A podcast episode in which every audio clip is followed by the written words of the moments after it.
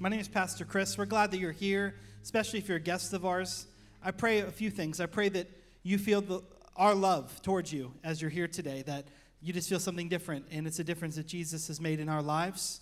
But more than that, I pray that you feel the presence of God as we're together, and that uh, you would just have a life changing encounter with Him today, whatever that looks like.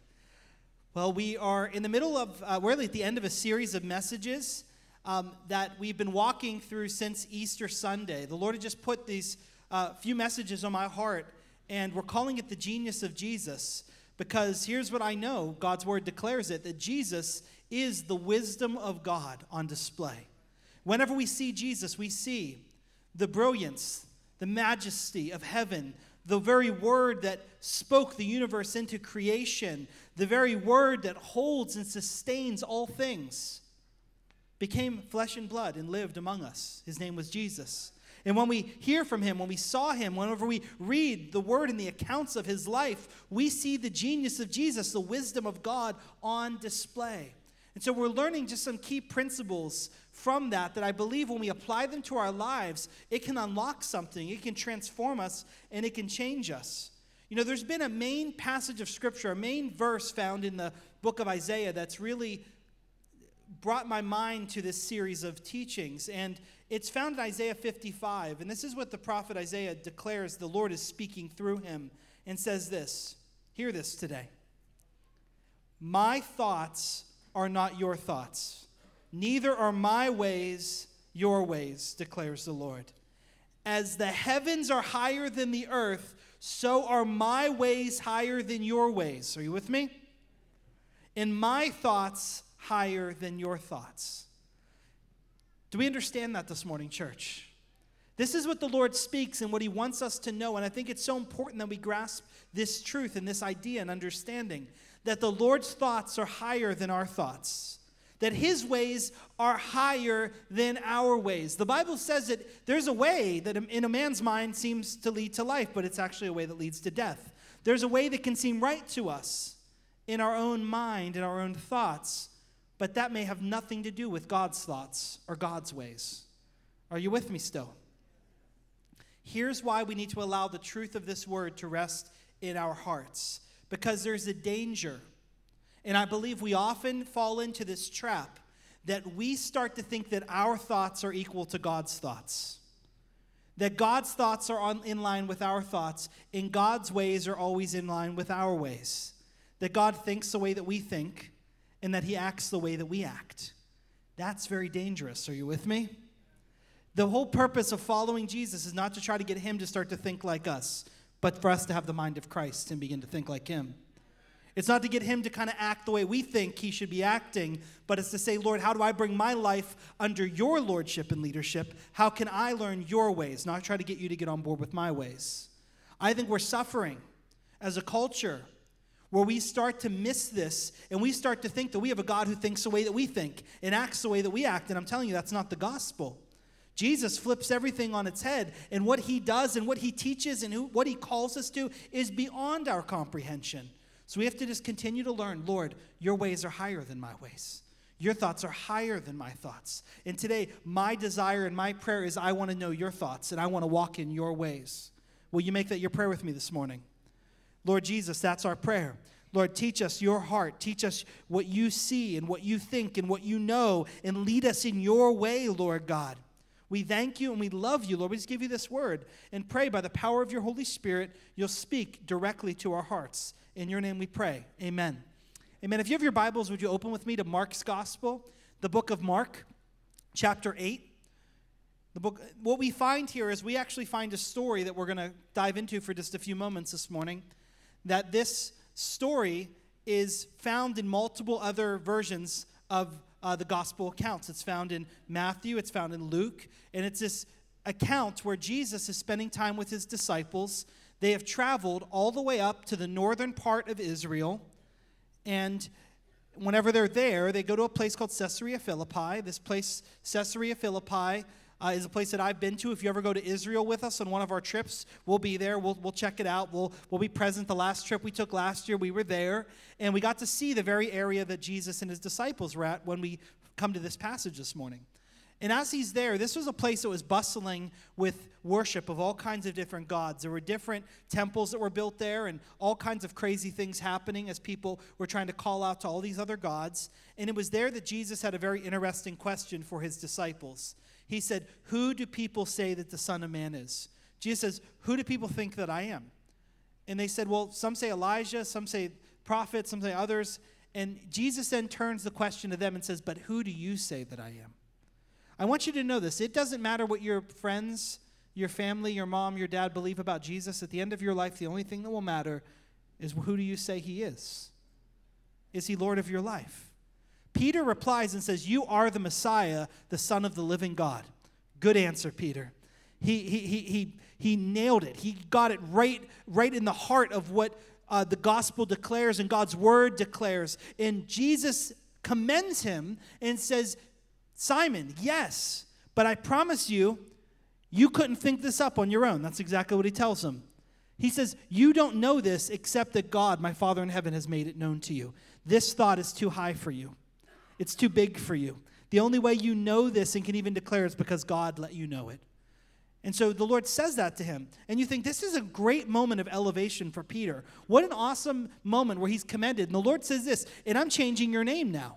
You're no longer Simon. You're not going to be Peter. And on this rock I will build my church, and the gates of hell won't prevail against it. And so he gives this incredible promise to Peter. What we often miss is what happens right after that. Because so much of it, it looks so good, and then it gets kind of crazy for just a moment.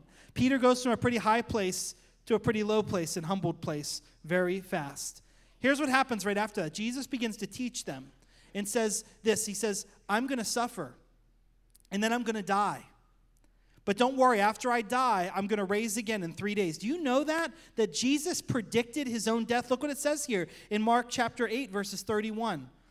It says, He began to teach them that the Son of Man must suffer many things and be rejected by the elders and the chief priests and the teachers of the law, that he must be killed and after three days rise again. And he spoke plainly to them, the Bible says. But look what happens here in verse 32. And Peter, say it with me, Peter, he took him aside and began to rebuke Jesus. Now, could you imagine this? The Son of God, you are the Messiah, the Son of the living God. He says it in one breath, and then right after Jesus is done teaching, he pulls him and says, Jesus, I got to talk to you about something. What are you doing talking about this stuff? He lays into him, he rebukes him, the Bible says. Now, this is so inappropriate on so many levels because, number one, don't you realize who you're talking to, Peter? You just said it. Number two, if you're a disciple and you're following a teacher, you never question him. You never go against what he said. You never call him out. There's, a, there's an honor that they were meant to operate under as disciples. So this is just out of bounds in every single way. Isn't it easy that sometimes a little bit of success can go to our heads? Is anyone with me?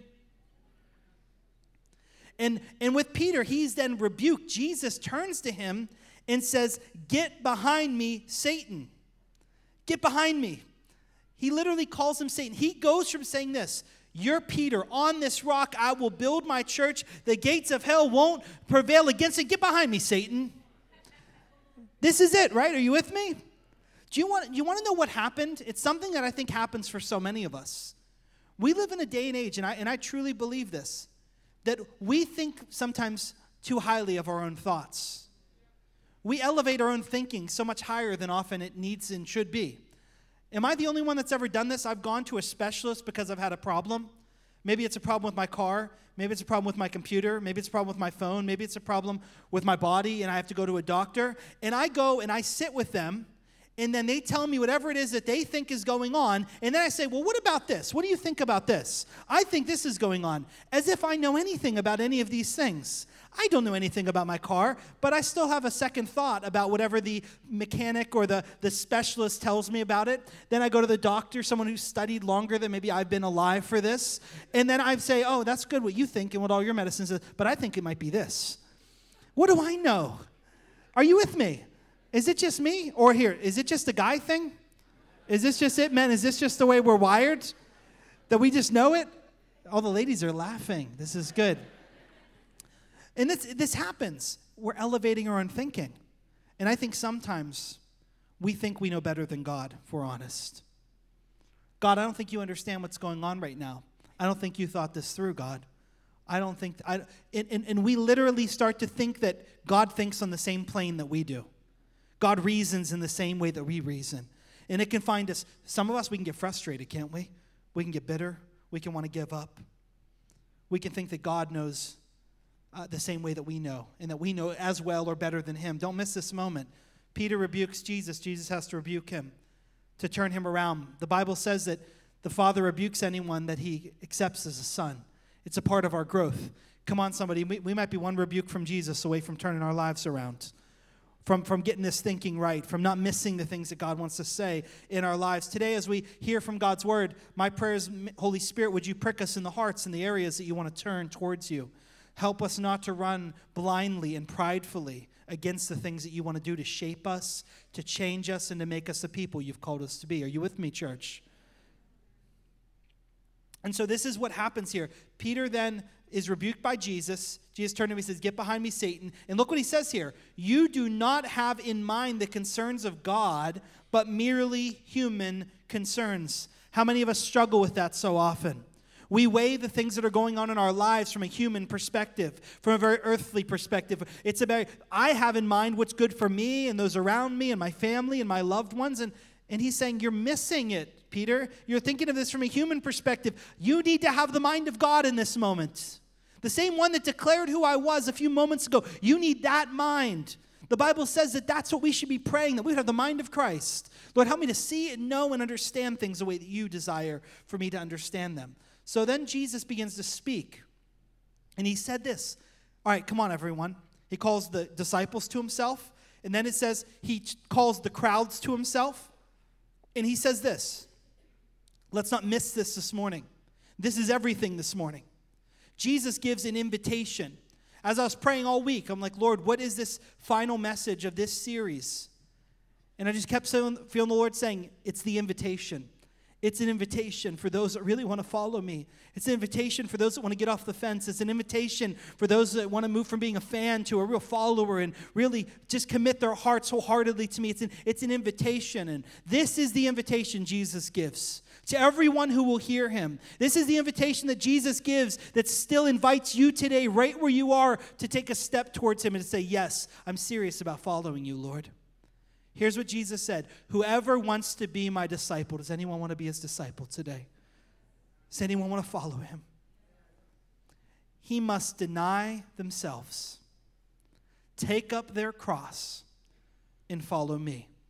We're just going to look at these three portions of what he's saying here for just a few moments. The first one is Jesus said, If anyone wants to come after me, be my disciple, they must deny themselves.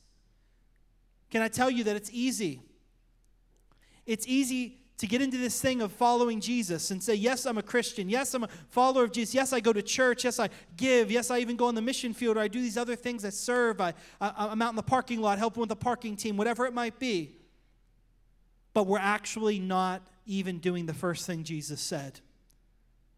It isn't just about confessing Him, Lord, Lord, with our mouths, but are we really denying ourselves?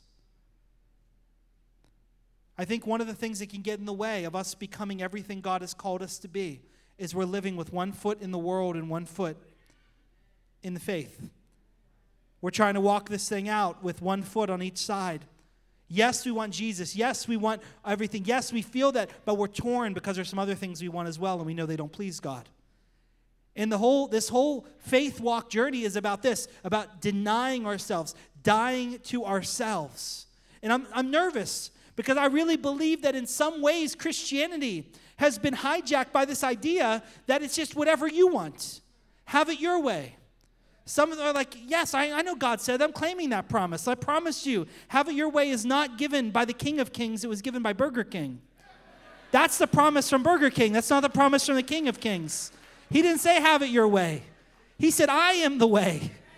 But some of us, man, we got this Burger King mentality. We're worshiping a burger place. We're saying, Yes, Lord, have it my way. I want it my way. Jesus says, Deny yourself. He said, My way. And he said, No, I'm the way. I'm the truth. I'm the life. And get this no one's going to find the Father until he comes through me. He says, There's a way. There's a way that seems right to a man, but in the end, it leads to death. I'm nervous that many of us can come to church and spend all this time and all this energy, and we're on a road leading towards destruction. Because we haven't learned what it means to deny ourselves. The very first step in what Jesus says to be a disciple. So we have to ask ourselves that question Lord, am I denying myself? Do you want to know what this whole thing is really about? It's about dying to ourselves. That our old passions, our old temptations, our old desires, that they just become stripped away over time. The Bible says this since we're surrounded by such a great cloud of witnesses, that we have a, a, group of people that have gone before us. We have people that love the Lord that we know in our lives and that we read about in Scripture. The Bible says this fix your eyes on Jesus then and run after him with everything that you have. And it says, throw off everything that hinders you in the sin that so easily entangles you, so you could run with perseverance the race that he has for you. And here's the thing that I think we haven't done we haven't cast aside and denied the things that are hindering us from running the race he has for us. And we wonder why we're not getting anywhere.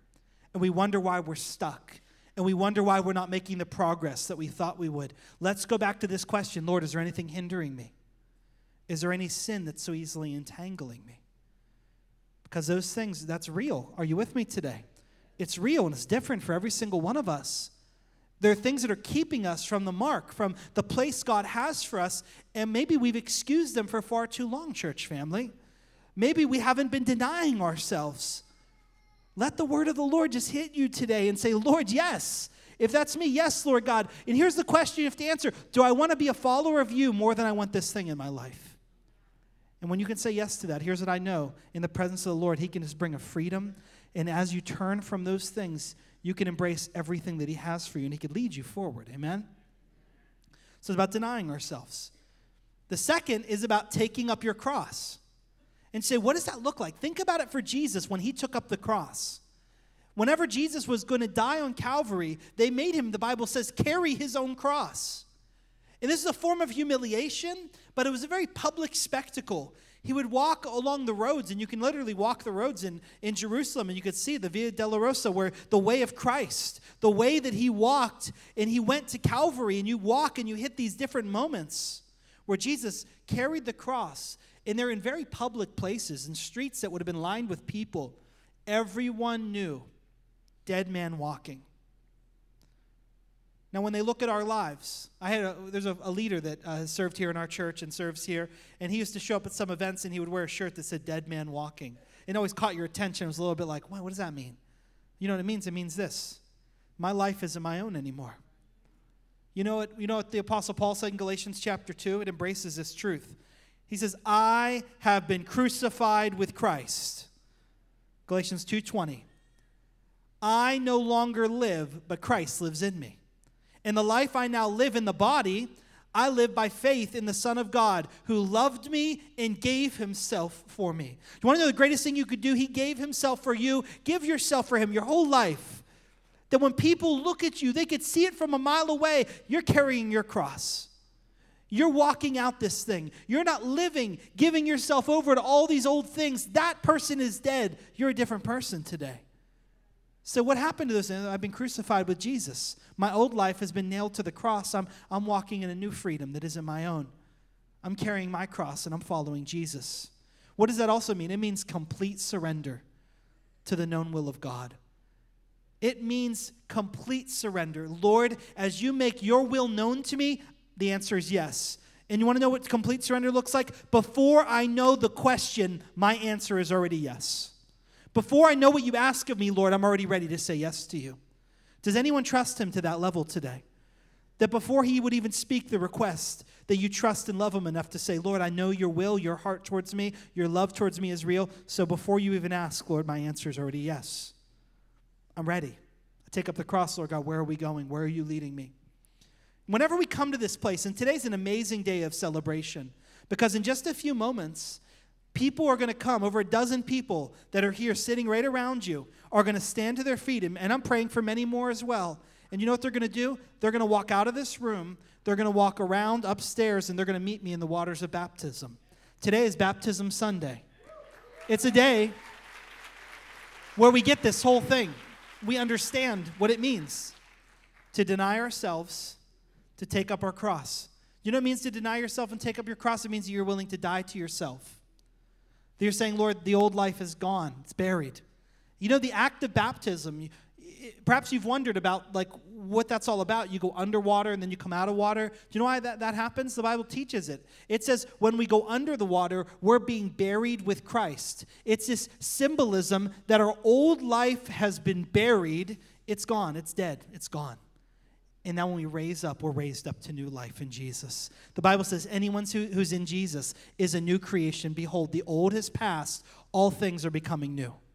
Jesus has made us a new creation. And when we're baptized and we go under the water, it's that symbolic moment of saying, My old life is gone. And when I raise up, my new life has come. I'm here to just live for Jesus and follow him all the days of my life. Baptism is the outward sign of the inward change that's happened in your life. It's a way of showing the world on the outside what God has done on the inside. To say, My life is not my own. I've committed to follow Jesus. For any, any are there any men in, in the room or any women in the room that have a wedding ring on right now? Would you lift your hand high in the air? Do you want to know what that, what that is? It's an outward sign of something beautiful that happened in your life. And you know what also it also says? Who you belong to. You say, whoa, whoa, that sounds a little bit weird. I'm talking to husbands and wives, saying, I belong to her, she belongs to me. We're connected to one another. We've clung to one. We've become one. Do you want to know what baptism is? It's the outward sign that says, I'm with Jesus. I belong to him. We're one. He saved me. He's redeemed me. He's changed my life. It shows everyone around that looks and said, Nope, I'm with Jesus. He has my heart. He has my life. Are you with me? Here's one of the things, and Pastor Rick, you can come, that I think stands in the way of so many people taking a step of obedience. Because here's what I want you to know if you've said yes to Jesus, if you've accepted him as your Lord and Savior, the Bible teaches that your next step of obedience is to be baptized in water. That's the next step. You don't have to, there's not about classes, it's not about uh, all these other things. The Bible says they believed and they were baptized. That's it. So, no, no, I don't, I don't know about that, Pastor. That sounds, that sounds too easy. If you think the baptism part was easy, no, the salvation thing was easy. You didn't have to work for it. Jesus paid the whole thing for you. He paid the price. He paid a price that you could never pay, and you came. It's a free gift from God. You're saved by grace, not by your works. And as you come, the next thing you do is you take that faith public and you say, I'm a follower of Jesus. And you step into the waters of baptism. Jesus commanded, He didn't make it an option for believers.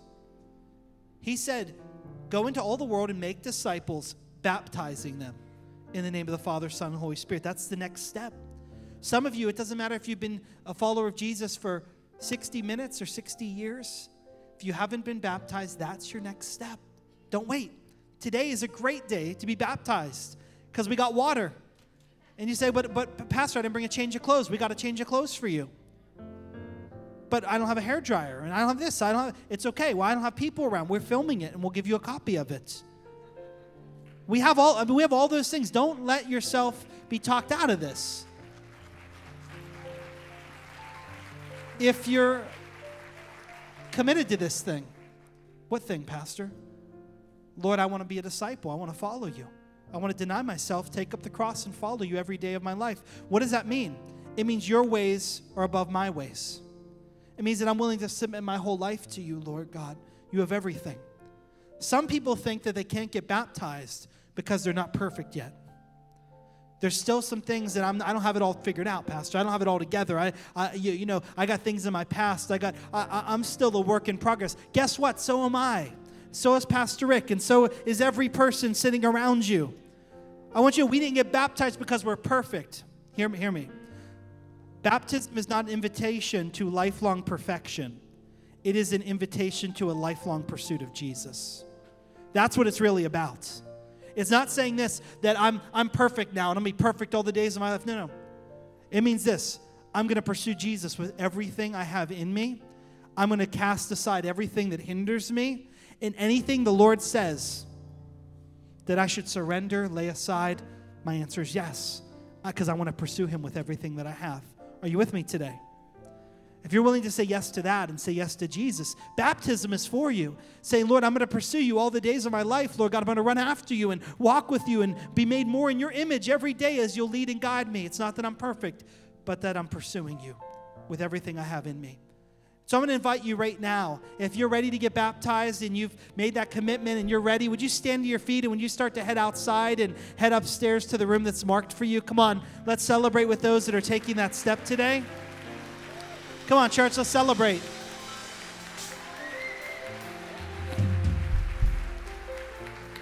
And listen, family, if your family members and friends, they're going to head up. And after they're baptized and after we dismiss the service, up in our choir room, there's a special celebration. We want you to be there and take some pictures and celebrate with them. But I want to talk to those are, of you that are here. Those that were prepared to go have gone, but there's others, you feel the tugging in your heart. And here's what I want you to know today, if you're ready, we're ready. Take a step today. Don't let this day pass you by. If you're ready to be baptized, if you're ready to just begin that lifelong pursuit of Jesus, if you're willing to just acknowledge Him and commit your life to Him and follow Him in obedience, we're willing to do that. We're willing to baptize you this morning. So here's what you can do. Let's all stand to our feet all around this room. And if you're ready to be baptized, head right out in the foyer. We have a team that's waiting out there for you, and they'll be glad to connect with you. They'll give you the clothes you need, they'll help you out in any way that they can. And in a few minutes, we'll see you up there. So come on, church family, let's celebrate. Let's get ready for what God's going to do. And if you're ready to get baptized, you walk out as well. And everyone else, just stay, stay tight. I don't want anyone to move around. Let's all celebrate together what God's about to do. Amen.